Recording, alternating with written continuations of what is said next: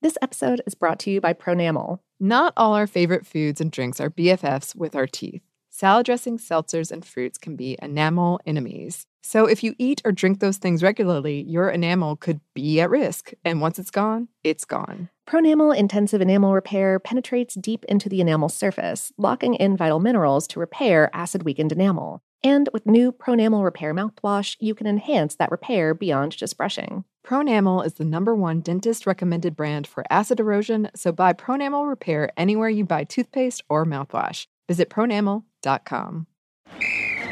Ready? Okay. Give me a beach. Beach. Give me great food. Tacos. Give me adventure. Hiking. Give me a date night. Sunset cruise. Give me some smiles. Cheese. Give me more beaches. Beaches.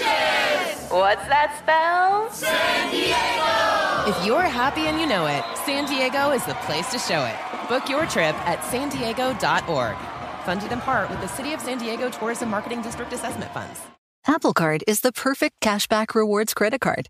You earn up to three percent daily cash on every purchase every day. That's three percent on your favorite products at Apple, two percent on all other Apple Card with Apple Pay purchases, and one percent on anything you buy with your titanium Apple Card or virtual card number. Visit apple.co slash card calculator to see how much you can earn. Apple Card issued by Goldman Sachs Bank U S A, Salt Lake City branch. Subject to credit approval. Terms apply.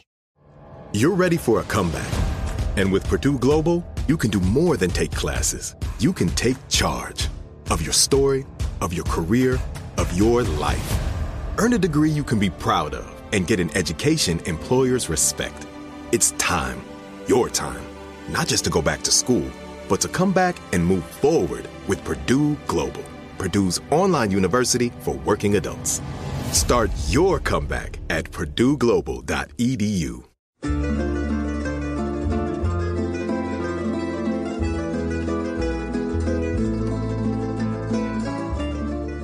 and welcome to Food Stuff. I'm Annie Reese. And I'm Lauren Vogelbaum. And today we're talking about absinthe.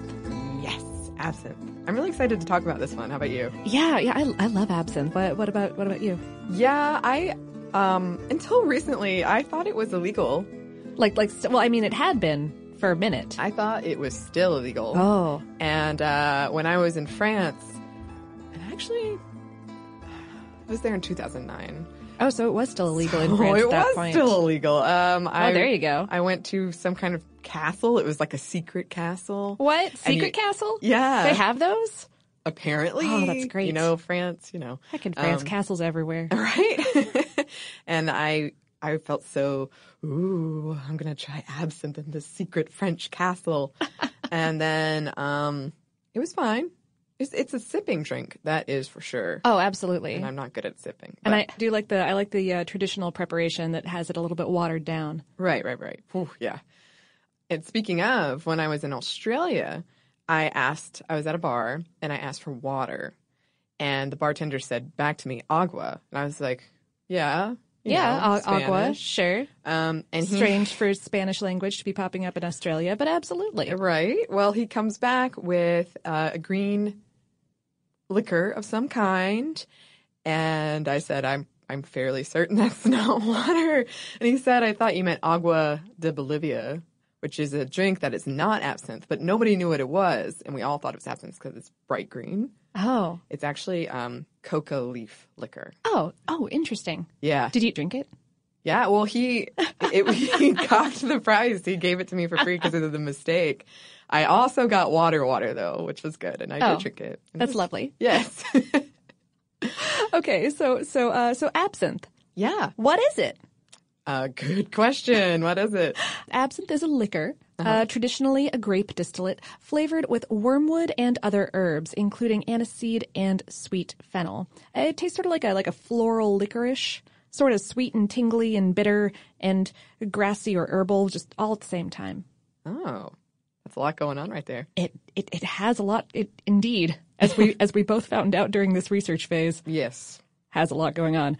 And speaking of having a lot going on, um, there are actually a whole lot of species of, of wormwood. Wormwood is the kind of colloquial term for a whole genus called Artemisia.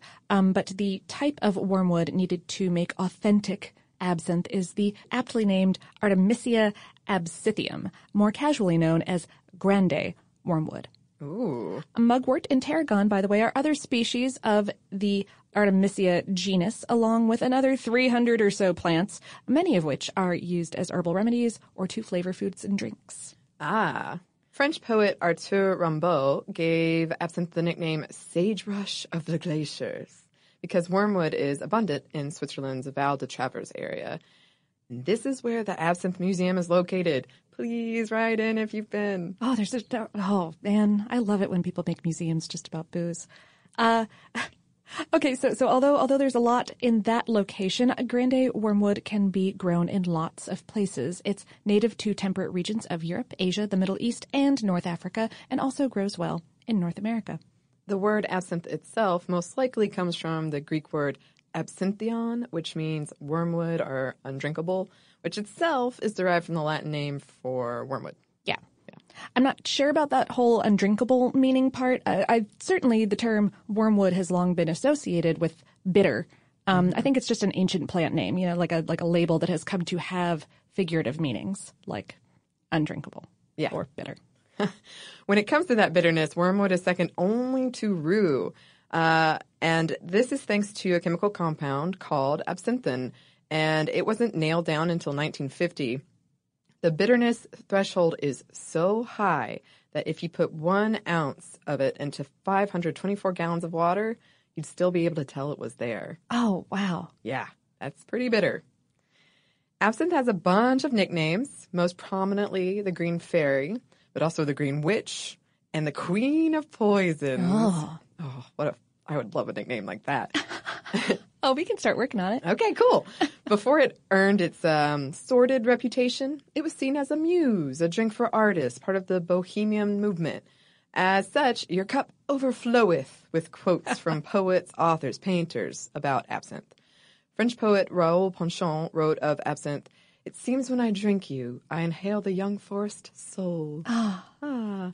This association between creative types and absinthe was so strong in Paris that instead of happy hour at five o'clock, cafes had l'heure verte, or the green hour. Mm. Picasso frequently featured absinthe in his works, even creating a sculpture called The Glass of Absinthe. Vincent van Gogh painted absinthe in several of his works and drank a whole lot of the green stuff, allegedly. Some historians think it might have led up to his mental breakdown, the chopping off of his ear, and maybe even played a role in his suicide. Oh. Yeah. Other famous creative types known to enjoy absinthe included, but oh my goodness, not limited to, Baudelaire, Oscar Wilde, who wrote, "A glass of absinthe is as poetical as anything in the world." And Hemingway, who had this quote about it, "It's supposed to rot your brain out, but I don't believe it. It only changes the ideas." He was a huge fan. Absinthe pops up in The Sun Also Rises and For Whom the Bell Tolls. And he invented a cocktail that combined champagne and absinthe he dubbed Death in the Afternoon. I love this cocktail, by the way. Oh, have you had it? Oh, it's yeah, it's delicious. Ooh. In the book this the recipe was published in, the recipe says, drink three to five of these slowly. So I certainly a headache in the afternoon. oh, uh, by, by the way, we forgot to mention at the top of the show, but hey, kids, drink responsibly. Yes, absolutely. Mm, yes. And then, of course, there is the infamous bohemian uh, Henri de Toulouse-Lautrec, who is reported to have kept vials of absinthe in the top of his walking cane ah. towards the end of his life. Hmm. Oh, and also, Marilyn Manson has endorsed a brand of absinthe called Mansinthe. I I looked it up just before coming in here. It has won at least one award. Oh. So. Well, good for, good for Mansinthe. Yes, good for absinthe. There is a traditional preparation for drinking absinthe, uh, including all this really pretty old-timey accoutrement called Absinthiana, which is also a metal band, um, and and a built-in watering-down process with actual water, not champagne this oh. time, Hemingway. Yeah. Yeah. Um, this this ritual, and it is called the absinthe ritual, is definitely part of the whole mystique of the liquor. And it goes like this. So you pour one to one and a half ounces of absinthe into a small stemmed glass. You place on top of the glass a flat slotted spoon and then stack a sugar cube on top of that. Then you slowly pour cold water, like three to five ounces to taste, over the cube, allowing it to melt slowly into the booze below. super traditionally, you might drip water down over the spoon using an absinthe fountain, Ooh. which is this large glass decanter that has multiple spigots at the bottom designed to dispense chilled water one drop at a time. Wow. You stir the sugar in with the spoon, you sip, and enjoy. Yeah. Hypothetically, unless you really hate licorice flavors, and then you probably aren't drinking it at all. Probably not. We, yeah. we did do this. We went on a field trip to a local restaurant nearby, and, well, I got absinthe. I don't know that you did. I think I got an absinthe cocktail. Yeah. Well, there's a place near us that kind of specializes in absinthe and oysters, and we went and got both. So it was, it was lovely. But the first time I saw this ritual, I had no idea what was happening. Oh, yeah. I was really confused about it. I was, a lot. I was like, what is that fancy punch bowl? yeah. And why does it appear to have vodka in it? What's going on here? Uh... Anyway, um, part of the reason for adding water to absinthe slowly like this is that it becomes cloudy in these pretty swirls as the water hits it.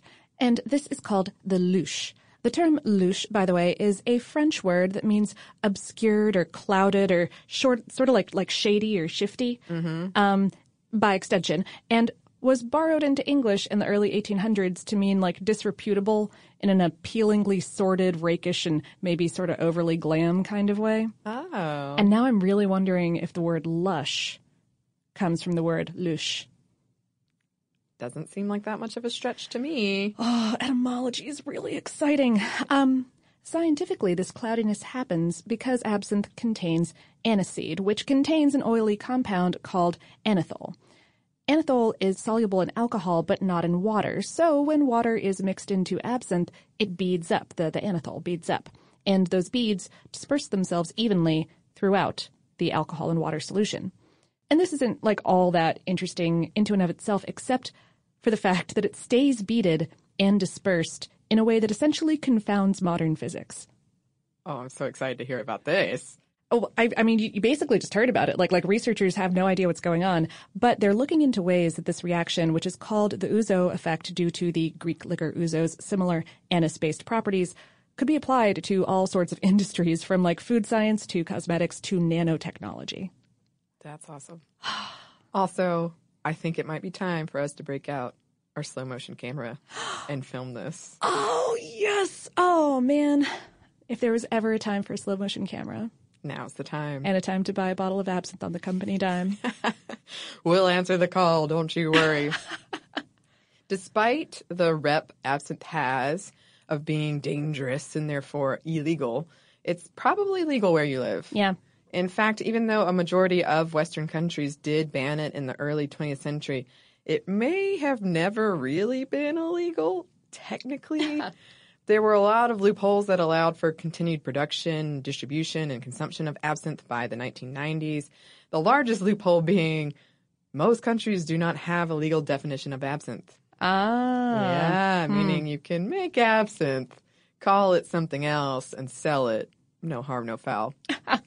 Laws are generally uh, more concerned about the level of thujone, the powerful chemical present in absinthe that usually gets the blame for its psychedelic properties. Um, more on that later, but there yeah. really isn't that much in absinthe. No, no, no. You can get around it, too, by using sage oil thujone versus wormwood thujone, which they do specify, for example. Huh. Yeah. Sa- sage, by the way, has way more thujone than so wormwood does. The F D A here in the U S puts thujone in the same category as chocolate or caffeine. The laws regarding distilling and selling of absinthe in the U S relaxed a bit in two thousand seven, and the first absinthe distillery in the U S since nineteen twelve opened in California that same year. Huh. Yeah. You can sell absinthe throughout the European Union, and the rates of thujone they allow are much higher than what we allow in the U S. The birthplace of modern absinthe, Switzerland, lifted its absinthe ban in two thousand five. Now they only have two laws on the books for it, um, that it must be distilled and not artificially colored. Oh, yeah. More on that later. Yeah. It was illegal in France until two thousand eleven. Um, even though the E U legalized it in nineteen eighty-eight, uh, France preserved that part of the law, saying, nope. you, you can do it in the E U, but here in France. But not here. No. no. Um, distillers could make it and export it, but that was about it. And due to another French chemical restriction found in fennel, Um, until recently, the pure stuff coming out of Switzerland was completely illegal in France. Hmm. But, yeah. Um, Australia has even higher allowances for thujone than the E U, and the U K never banned it. Hmm. So they, you know, been enjoying it this entire time. Or not really. It never really caught on there. Yeah, that's true. That's probably why it wasn't worthy of banning. um, so that kind of leads us to history, and absinthe history is rife with scandal, intrigue, art. So let's get to that. Yeah. But first, let's get to a word from our sponsor. This episode is brought to you by Pronamel. Not all our favorite foods and drinks are B F Fs with our teeth. Salad dressings, seltzers, and fruits can be enamel enemies. So if you eat or drink those things regularly, your enamel could be at risk. And once it's gone, it's gone. Pronamel Intensive Enamel Repair penetrates deep into the enamel surface, locking in vital minerals to repair acid-weakened enamel. And with new Pronamel Repair mouthwash, you can enhance that repair beyond just brushing. Pronamel is the number one dentist-recommended brand for acid erosion, so buy Pronamel Repair anywhere you buy toothpaste or mouthwash. Visit pronamel dot com. This is Tracy V. Wilson from Stuff You Missed in History Class. The national sales event is on at your Toyota dealer, making now the perfect time to get a great deal on a dependable new car. Like a legendary Camry built for performance and available with all-wheel drive, you can count on your new Camry to get anywhere you need to go. And with available features like heated seats and a multimedia touchscreen, you can stay connected in comfort and style. Or check out an affordable and reliable Corolla with a trim for every lifestyle. From the hip and agile sedan to the sporty hatchback, there's a dependable Corolla built just for you. Plus, both Camrys and Corollas are available in hybrid models, so no matter your style, you can drive efficiently and affordably. So visit your local Toyota dealer and check out amazing national sales event deals on Camrys, Corollas, and more when you visit buy a toyota dot com. Toyota, let's go places. Welcome to the Scene to Scene podcast. I am your host, Valerie Complex. Today, I am chatting with Ji Young Yoo. Ji Young stars as co-lead in the six-part limited series, Expats. I think I learn a little bit with every character that I play. I think usually I play a character and it causes enough introspection that I learn something about myself. I honestly can't gush enough about Freaky Tales. I'm so excited to share it with more people. If you like what you hear, be sure to review, like, and subscribe to the Scene to Scene podcast. Are you looking to step up to a four K smart T V? One that gives you unparalleled clarity and picture resolution? Then we've got good news for you, because the Vizio sixty-five inch V-Series four K smart T V is now just three hundred forty-eight dollars. With all your favorite apps built in, you can stream straight out of the box. You can even sing along to all your favorite music and radio on the iHeartRadio app. Looking for a smaller or bigger screen? Vizio offers unbeatable prices on all V-Series four K smart T Vs. Head to walmart dot com today and score the four K T V you've been waiting for.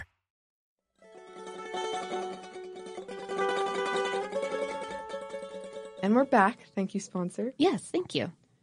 Records show that the ancient Egyptians and Greeks used wormwood, key ingredient in absinthe, medicinally. It appeared in the fifteen fifty B C E Ebers Papyrus out of Egypt, though the writings on it could be as old as thirty-five fifty B C E. Oh, wow. And Greeks made remedies out of wormwood leaves that were soaked in wine. Some sources also suggest that Hippocrates might have been whipping together a wormwood-flavored wine that he would recommend for flatulence and other digestive problems. Pliny, our Pliny, wrote about wormwood in the first century C E. Of course he did.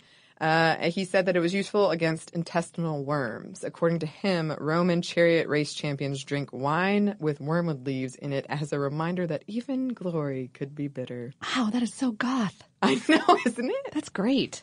In second century C E, Galen recommended wormwood for swooning and to ease an upset stomach. Swooning. Yeah. Dioscorides wrote about wormwood in his influential medical book from sixty-five C E, positing that wormwood juice on your arms and legs would keep away fleas and gnats. And if you left wormwood leaves wherever you kept your clothes, it would repel moths. Like an early version of mothballs. I think there is a little bit of camphor in wormwood, in wormwood, which is kind of the active ingredient in mothballs. So I guess... I guess it could actually work out. That's so exciting. Yeah. Wormwood is mentioned in the Bible and Revelations. When the seven trumpets sound to herald the end of the world, on the third, wormwood will replace a third of the world's water. And thus, whittle away a pretty good chunk of the population. Oh, wow. That's yeah. harsh. As early as first century C E, Chinese scholars wrote about wormwood's efficacy as a malaria treatment. British herbalist John Gerard, Gerard wrote in fifteen ninety-seven, "Wormwood voideth away the worms of the guts." And in the sixteen and seventeen hundreds, people would burn wormwood to smoke the bubonic plague out of infected homes. Ooh. Absinthe's modern history began in seventeen ninety-two when a retired French doctor by the name of Pierre Ordinaire... Pierre Ordinaire. I love that name. Oh, it rhymes and it... No, that's I great. I know, it's perfect. Okay. Relocated to Switzerland to escape the French Revolution. At the time, wormwood was used to improve childbirth and rheumatism and that whole plague thing. And Ordinaire wanted to find a new way for humans to use it medicinally. Since wormwood was quite bitter, he got the idea to distill it. Mm. So he did, using a grape spirit as the base and adding macerated star anise, licorice, spinach, coriander, parsley, fennel, and other botanicals, about fifteen total. He named his elixir Extrait d'Absinthe. When Doctor Ordinaire died, he left his house, a decent amount of money, and his absinthe recipe to his housekeepers, the Henriod sisters. They started selling it, making small batches at a time under the name Doctor Ordinaire's Absinthe. Enter another Frenchman, Major Daniel Henri Dubide, who, after trying the elixir, wanted the whole operation for himself. He must have made the sisters an offer they couldn't refuse because they sold him both the recipe and their business. Or, that's one version of the story. Ah. Yeah. An ad for a Bon Extrait d'Absinthe out of the local Swiss paper from seventeen sixty-nine suggests that the sisters had been making absinthe way before Doctor Ordinaire showed up, and that he maybe stole it from them. Oh. He definitely was a real person that definitely sold absinthe, and it definitely originated in the Val de Travers region of Switzerland, but beyond that... Lost yeah. to history. Mysteries of history. History mysteries. Whatever the case, Major Dubide was the one to commercialize absinthe. In seventeen ninety-four, a fellow by the name Henri-Louis started to distill it as a drink thing and not a medicine thing. Probably. Uh, people were drinking too much absinthe to keep good records, I guess. I don't know. um, Dubide's daughter Amélie married Perenou's son, Henri-Louis, in seventeen ninety-seven. And as part of that, Dubide got the absinthe formula from Perenou. If he didn't get it previously from the Henriot sisters. Oh. So, you know, whatever. He got it. He got it. And Dubide hired his son-in-law to do the distilling. A year later, in seventeen ninety-eight, Dubide hired his own sons and named the business Dubide Père et Fils. To avoid paying taxes associated with the French border, crossing the French border, Henri-Louis changed his last name, just the spelling really, and up and moved to a French town right on the border. There he set up his own absinthe manufacturing company called Pernod Fils, which is almost the same. Yeah, but. From there, it made it all over, including the U S. In eighteen oh six, the old Absinthe House opened its doors in New Orleans. It was well known for its absinthe cocktail, a mixture of absinthe and sugar water, the absinthe frappé, also known as the Green Monster. It was quite the happening spot. In eighteen twelve, the pirate Jean Lafitte and Gen- General Andrew Jackson negotiated joining forces in the War of eighteen twelve. Lafitte asked for and got pardons for all of his men that participated, and they helped end the War of eighteen twelve. Oh. That's a legend, anyway. uh, also, as with most things in New Orleans, it's rumored to be haunted. Ghosts aplenty there. Yeah, it's still there. It did shut down during Prohibition, but it reopened its doors and is open for business. Hmm. Absinthe's reputation for settling the stomach and curing fevers and discouraging insects gave the drink its crucial cultural boost in the eighteen thirties and forties. During that time, France was attempting to take control of the territory that's now Algeria due to this whole quarrel with the Ottoman Empire and, you know, trade and resources and money reasons. The government sent its military rations of wormwood and absinthe with the thought that it could purify water and help fight illnesses like malaria. When the soldiers returned victorious, they brought with them a serious taste for absinthe and a whole lot of cultural sway. National pride was really high. By eighteen forty-nine, France's twenty-six absinthe distilleries were making ten million liters per year. Oh. In eighteen fifty-nine, Manet debuted his first major painting, The Absinthe Drinker. Debuted makes it sound grander than it was, actually. It was widely criticized for his choice of subject matter, an alcoholic fellow with a glass of absinthe, even by his mentor who told him, "My poor friend, you are the absinthe drinker. It is you who have lost your moral faculty." Oh. Yeah, those are some strong words. Later on, in eighteen seventy-six, Degas would face a similar backlash with his painting, L'Absinthe. You've probably seen it. A woman stares off forlornly a glass of absinthe on the table. People called it repulsive, not because it was poorly painted, but because it showcased vice. Ah. Yeah. But part of the popularity of absinthe had nothing to do with absinthe itself, but rather with the French wine industry. The French wine industry? Oh, yeah. In the eighteen sixties through the nineties, a mysterious plague wiped out millions of hectares of French vineyards. The plants were withering on the stalk. No one had any idea what to do. Winemakers were burning entire fields to attempt to contain the disease, but to no avail. And people blamed everything from the laying of iron railways in the soil to the sins of mankind. And they tried everything from volcanic ash from Pompeii to mixtures of like whale oil and gasoline. And for decades, nothing worked. Farmers started fleeing to Algeria and South America for fresh starts. Wine costs skyrocketed. The the uh, upper upper crust of the military turned to whiskey and soda. What? I know. Ridiculous. Ugh. And the proletariat turned to absinthe. Oh. It turned out that this American aphid was to blame, then named Phylloxera vastatrix. A few of these tiny yellow bugs had hitched a ride over in eighteen sixty-two on a case of American vines, which are resistant to the insects. The French vines weren't, and the bugs were burrowing into the soil and sucking the vines dry through the roots. Oh, man. And each one of these buggers could, could produce over twenty-five billion descendants per year. Whoa! Uh... Upwards of seventy percent of French vineyards had to be entirely replanted, this time grafting on a varietal of wine grape from uh, Texas called Saint George to lend the genes that would prevent destruction. But the damage was done, and absinthe was the drink of the children of the Revolution. Ah. We'll have to do a whole episode on this wine plague sometime. It's a really fascinating story about scientific fallacies and cultural biases. And, like, to this day, these bugs are a problem around the world, and Chile is the only major wine producer on the planet wow. that has survived completely unscathed uh, and ungrafted with American vines. Huh. Anyway, uh, yeah, folks were drinking absinthe instead of wine. Yes. Yes. In the eighteen seventies and eighties, the bourgeois got in on the absinthe absinthe trend as well, and this is where you get the aforementioned um, Absinthiana from. Uh, famous silversmiths and glassblowers were creating these ever fancier spoons and fountains to enjoy your absinthe with. Absinthe, therefore, was not only a drink of, of commoners, gutter escapism, and of the poor but decadent bohemian, but also of the wealthy's showy extravagance. Some of these implements, by the way, are still kicking on the collector's circuit and cost thousands of dollars, like per spoon. Per spoon? Per spoon. Spoon budget, you know? I'm, I'm working toward that level. One day. In France, the amount of absinthe consumed increased by fifteen times from eighteen seventy-five to nineteen thirteen. And meanwhile, the public mood in France was changing.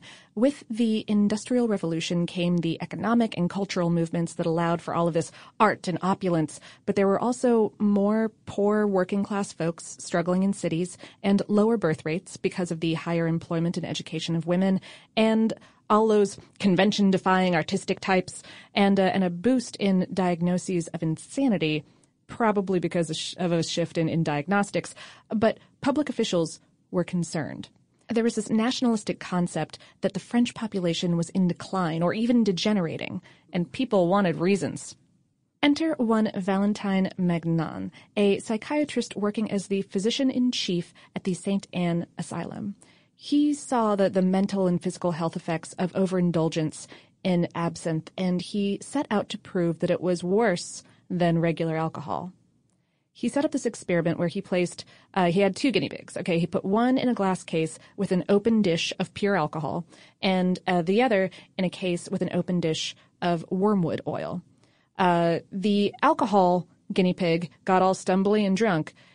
The Wormwood guinea pig got kind of excited and then went into seizure. Oh, no. Yeah, yeah, but it, he tried this with other animals, but I'm not going to go through all of them because it's kind of depressing. Um, he would go on to publish a study of two hundred fifty alcoholics um, who he said had seizures and hallucinations on absinthe, but not on regular alcohol.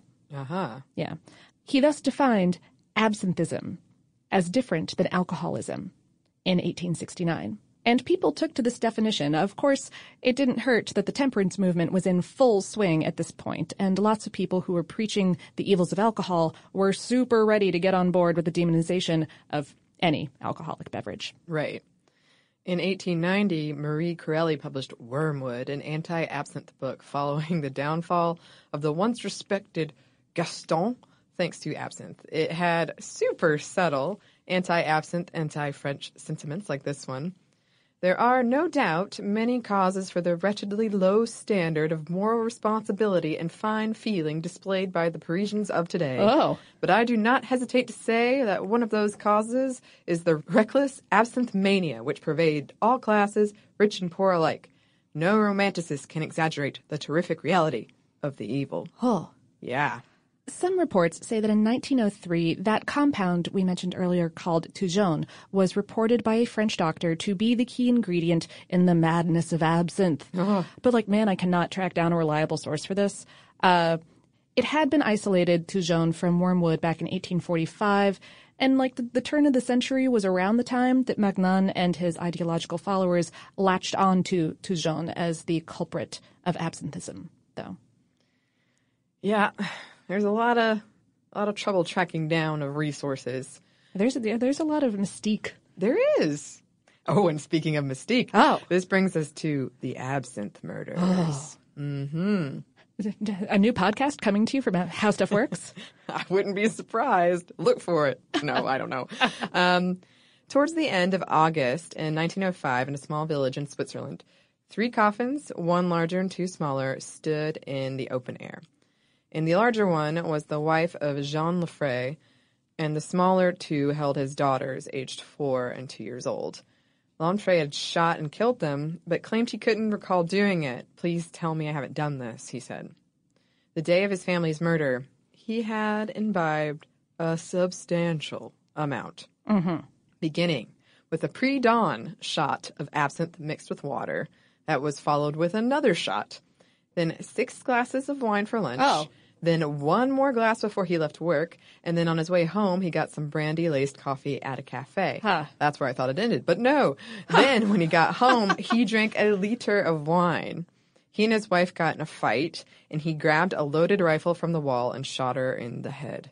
The oldest daughter came to see what the commotion was, and he shot her too. Then he took his rifle and went to the room of the youngest daughter and shot her as well.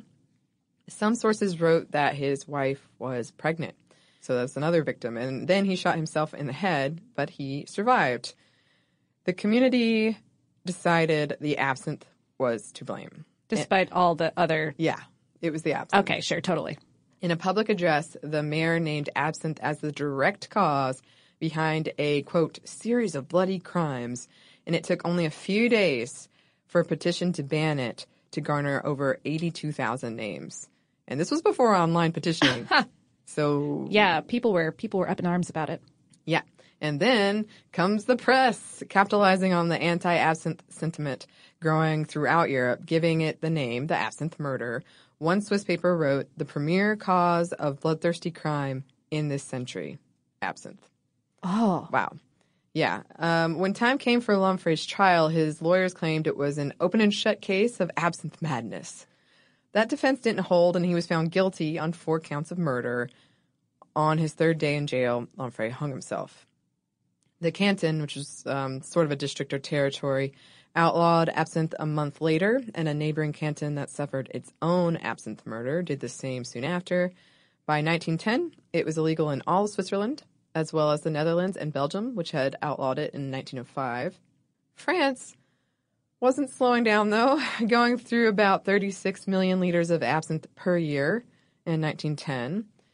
The U S Pure Food Board banned it in nineteen twelve with these words, one of the worst enemies of man. And if we can keep the people of the United States from becoming slaves to this demon, We will do it. Huh. Wow. I feel like we need a lot of like like gavel noises in the I back. I know. Of we this. should get a gavel. It's a very fist-poundy kind of episode. It is. France did go on to ban it in nineteen fifteen. The government blamed it for alcoholism in the country and for the French army. Up to twenty percent of men failed the army's health test. So they were like, it's time to shape up and stop drinking this absinthe stuff. Oh, yeah. And yeah. that ban, as we said, wasn't lifted in France until twenty eleven. And even then, it was basically under economic pressure provided by Switzerland having lifted that ban in two thousand five and the U S in two thousand seven. Yeah. But this brings us to the appertaining question. Was there really a difference and a danger between absinthe drunk and good old regular drunk? Ooh. We'll get into that after we get into one last break for a word from our sponsors. This episode is brought to you by Pronamel. Not all our favorite foods and drinks are B F Fs with our teeth. Salad dressings, seltzers, and fruits can be enamel enemies. So if you eat or drink those things regularly, your enamel could be at risk. And once it's gone, it's gone. Pronamel Intensive Enamel Repair penetrates deep into the enamel surface, locking in vital minerals to repair acid-weakened enamel. And with new Pronamel Repair mouthwash, you can enhance that repair beyond just brushing. Pronamel is the number one dentist-recommended brand for acid erosion, so buy Pronamel Repair anywhere you buy toothpaste or mouthwash. Visit pronamel dot com. This is Tracy V. Wilson from Stuff You Missed in History Class. The national sales event is on at your Toyota dealer, making now the perfect time to get a great deal on a dependable new car. Like a legendary Camry built for performance and available with all-wheel drive, you can count on your new Camry to get anywhere you need to go. And with available features like heated seats and a multimedia touchscreen, you can stay connected in comfort and style. Or check out an affordable and reliable Corolla with a trim for every lifestyle. From the hip and agile sedan to the sporty hatchback, there's a dependable Corolla built just for you. Plus, both Camrys and Corollas are available in hybrid models, so no matter your style, you can drive efficiently and affordably. So visit your local Toyota dealer and check out amazing national sales event deals on Camrys, Corollas, and more when you visit buy a toyota dot com. Toyota, let's go places. Welcome to the Scene to Scene podcast. I am your host, Valerie Complex. Today, I am chatting with Ji Young Yoo. Ji Young stars as co-lead in the six-part limited series, Expats. I think I learn a little bit with every character that I play. I think usually I play a character and it causes enough introspection that I learn something about myself. I honestly can't gush enough about Freaky Tales. I'm so excited to share it with more people. If you like what you hear, be sure to review, like, and subscribe to the Scene to Scene podcast. Are you looking to step up to a four K smart T V? One that gives you unparalleled clarity and picture resolution? Then we've got good news for you, because the Vizio sixty-five inch V-Series four K smart T V is now just three hundred forty-eight dollars. With all your favorite apps built in, you can stream straight out of the box. You can even sing along to all your favorite music and radio on the iHeartRadio app. Looking for a smaller or bigger screen? Vizio offers unbeatable prices on all V-Series four K smart T Vs. Head to walmart dot com today and score the four K T V you've been waiting for.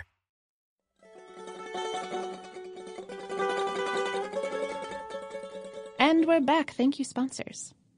So, what's the deal with all this absinthe madness? Does it really cause hallucinations? Will it drive you insane? Will it? No. Oh. Okay. The absinthe that was being sold in the mid eighteen hundreds was around one hundred ten to one hundred forty proof. That's like fifty-five to seventy percent alcohol by volume. Your average liquor, by the way, like gin or whiskey or vodka, today is about eighty to ninety proof, or about forty to forty-five percent alcohol by volume, mm-hmm. which means that drink for drink, people were mostly just getting, like, drank. Yeah. Yeah. Um, and maybe lightly poisoned by cheaply distilled alcohol base, um, especially as the wine plague meant that good quality grape distillate became scarce and producers turned to cheap stuff like beets and grains and cheap manufacturing methods that might have led to adulterants like copper sulfate or chloride getting bottled in along with the booze. Uh, you know, same as the problem with cheap gin in England around yeah. the same period. Yeah, that's what this was reminding me of. Totally. There's a myth that these absinthes were made with more wormwood and thus contained more thujone than modern absinthes, but that conclusion was based in bad science. Contemporary absinthes contained as much or less thujone as modern stuff does, and laws current laws do say that absinthe must contain less than ten milligrams of thujone per liter of alcohol. In the U S, yes. Yeah. Uh, in the E U, it's more like thirty-five milligrams. But that doesn't really matter anyway. Oh. A research in the mid-twentieth century revealed that although thujone and the active ingredient in cannabis, T H C, have a similar molecular structure, thujone doesn't trigger cannabinoid receptors the way that T H C does. It does, however, thujone inhibit a process in the brain which, in very large doses, means that it can cause muscle spasms and convulsions. But really, like, you'd have to be consuming pure wormwood oil to get this effect. The amount in absinthe, you'd pass out a long time before you could get poisoned by right. the thujone. Right. So, yeah, drunkenness. Yeah. I mean, I guess if you're getting there much faster than you're used to on anything else. I mean, pretty much drunk, drunkenness, and they were they were high on life. I'm sure they weren't high on anything else. Oh, yeah, absolutely not. No way. Um. Oh, and, and uh, other, other science note, absinthe is made by taking um, a high-proof, colorless, flavorless alcohol and then redistilling it with a steam bag or maceration of your botanicals. Again, just like gin. Yeah. Yeah. Uh, traditionally, you get the color and a little bit of extra flavor in absinthe by soaking another bag of botanicals in that distillate afterward. The green coloration of absinthe was from chlorophyll from the herb's leaves due to that second Uh, maceration. Uh-huh. The chlorophyll molecules would break down when exposed to sunlight, though, which is part of why absinthe was bottled in those uh, green or sort of cloudy or sort of cloudy green bottles. Yeah. Also, they're just pretty. Yeah. The color today may be artificial, as it is more expensive to do that final maceration soak than it is to just, you know, toss in some food coloring. Mm-hmm. But as we said at the top of the episode, uh, that is illegal to be called absinthe in yes. some some places like Switzerland. Yeah. Absinthe just has this whole mystique to it. That's a good word. Yeah. Um, it think, is beautiful. It is. And I think I, um, the first time I heard of it, it was, I can't believe this is the second time we're going to mention Moulin Rouge on Food Stuff. The beginning of Food Stuff, like Ewan McGregor goes to Paris and he drinks absinthe and he sees the green fairy. Or the beginning of Moulin Rouge, not the beginning of Food Stuff. Yes. Yes. If that's how Food Stuff began for you, Mm, check maybe, your absinthe. Maybe maybe there is a yeah, maybe there is a green fairy at play. But yeah, yeah, yeah. It's just it's got this kind of fascinating. It has such a, a feel to it that we've we put on it, but I, I think it's really really interesting. It's all it's all about that that milky swirl for me. It's yeah. it's so pearlescent and just pretty to look at. Yeah, I'm like, it is magic. It's nanotechnology. That is awesome. Yeah. So that's absinthe. Yeah. Yay. Whew. And it brings us to listener mail. Listener mail. Yay.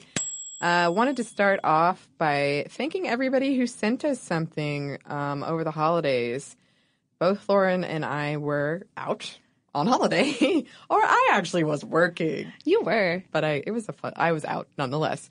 And so we didn't have time to like individually mention everybody, but, um, but thank you. You yes, sent us treats you. and books and beautiful things, and it's been so wonderful receiving those, and we appreciate it so much. We really do. We are always so like it's, thrilled. Yeah, to receive something. It can it can be really. I, I I hope it sounds like fun when we when we come into the studio, but it can be really grindy day to day to get through some of this stuff. So it's it's such a lovely break. Thank you. Yes. So the first letter we shall be reading is from Cindy, who wrote, I just listened to the episodes on fad diets, and the first thing that popped into my brain when you mentioned that the grapefruit is still a worldwide symbol of dieting was, hey, I'm pretty sure that's mentioned in one of the Harry Potter books. Ah! Yes, I am that level of H P geek. So am I. Oh, yeah. Early in the fourth book, Goblet of Fire, while Harry is still with the Dursleys, it is mentioned that Dudley has to go on a diet, so the rest of them have to as well. What did Aunt Petunia serve for breakfast that morning? Grapefruit wedges. Hmm. I think it's a little crazy how these things can become a lasting symbol or stereotype of a concept. On an unrelated note, I also have a funny story about chocolate in my family. I don't remember if it was mentioned in the episode or if it was a listener mail, but the story about the girl whose family member always told her she was allergic to chocolate sparked a fun- funny memory in my life. When we were kids, my older sister and I both had blonde hair and blue eyes, while my younger sister had dark brown hair and eyes.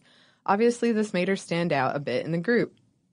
To make her feel better about this, my grandmother would, and still does sometimes, tell my little sister that having dark hair and eyes meant that she just had to eat lots of chocolate or her eyes and hair would start to fade. Oh. She would even do checks to see if my sister needed another Hershey's miniature. To this day, she's twenty-three now. She is by far the biggest chocoholic of the family, and when you tease her about it, she will sometimes tell you jokingly that she needs it for her eyes. Oh. That's a beautiful story. That is. Oh, that's so sweet. Mm-hmm. Um, Alvin wrote in about our fad diet episode. I'm inspired to write to you about something that you mentioned that seemed puzzling to you, Lord Byron and his vinegar-based diet. George Gordon Byron, later Lord Byron, an exemplar of Regency fashioning culture, was a fat child, and he had a limp. According to an article from the U K's The Guardian newspaper profiling a two thousand eleven documentary by the amazing Lucy Worsley that mentions Byron, there are still ledgers recording Byron's weight and the five foot eight inch, or about one point seven meter, eighteen-year-old Byron weighs in at a hefty thirteen stone twelve pounds, or eighty-eight kilograms, which the program makers are classing as borderline obese because he had his boots on. Byron went to great efforts to lose his weight, such as playing cricket with seven waistcoats and a greatcoat on and going to steam rooms to sweat it off. And to be fair, Worsley said, he was down to nine stone eleven pounds when he was twenty-three. Byron also suffered from a problem foot from childhood, resulting in a lifelong limp. And in case you're wondering, thirteen stone is about one hundred eighty-two pounds, so at eighteen, Byron, at five foot eight inches, weighed about one hundred ninety-four pounds. Ah. Besides being a poster child for Regency dandies, Lord Byron, because of his childhood, was a prime mark for fad diets. And now you know. Well, thank you, Alvin. Knowing is half the battle. It is. I I was kind of surprised that uh, the whole sweating it out thing was around. Oh, yeah. Back then. Oh, forever and ever. It's just always been there. Well, thanks to both of them for writing in. If you would like to write to us, you can do so. Our email is foodstuff at howstuffworks dot com. We're also on social media. You can find us on Twitter and Facebook at foodstuffhsw. You can also find us on Instagram at foodstuff. We would love to hear from you. Uh, thanks so much to our amazing producer, Dylan Fagan. Mm-hmm. He is not absent. He is always present. I don't know. I always try to come up with a dumb... like riff on his name, and I never succeed. No, I think I think that works. Let's go with it. Okay. Yeah. Well, it's too late now. uh, thank you to y'all for listening, and we hope that lots more good things are coming your way.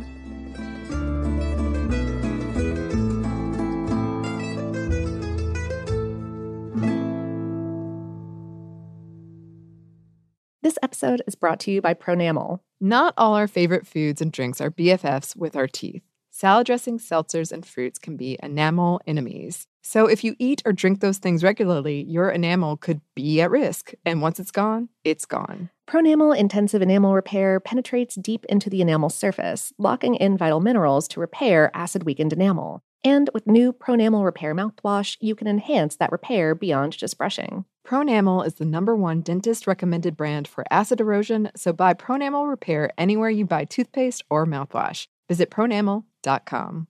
Infinity presents a new chapter in luxury, the premiere of the all-new twenty twenty-five Infinity Q X eighty, live March twentieth from the Edge at Hudson Yards in New York City, featuring a performance by Jon Batiste. The all-new twenty twenty-five Infinity Q X eighty is an S U V designed to help every passenger feel just right. Be the first to see it March twentieth at seven p.m. Eastern, only on iHeartRadio's YouTube channel. Save the date at new dash q x eighty dot com. Don't miss it. twenty twenty-five Q X eighty coming this summer. Hey, this is John Ridley. And this is Matt Carey, documentary editor at Deadline. And welcome to Doc Talk. John, we've got a hard-hitting episode today. A lot of controversy. Well, maybe we should put the word controversy in quotes in the documentary field about the nominees for Best Documentary Feature. We're going to get into that with some amazing panelists. You get a shot, but the individuals behind every one of those images, they're complicated and they are human. This has been Doc Talk. Thank you. Great Thank conversation. You. Are you looking to step up to a four K smart T V? One that gives you unparalleled clarity and picture resolution? Then we've got good news for you, because the Vizio sixty-five inch V-Series four K smart T V is now just three hundred forty-eight dollars. With all your favorite apps built in, you can stream straight out of the box. You can even sing along to all your favorite music and radio on the iHeartRadio app. Looking for a smaller or bigger screen? Vizio offers unbeatable prices on all V-Series four K smart T Vs. Head to Walmart dot com today and score the four K T V you've been waiting for.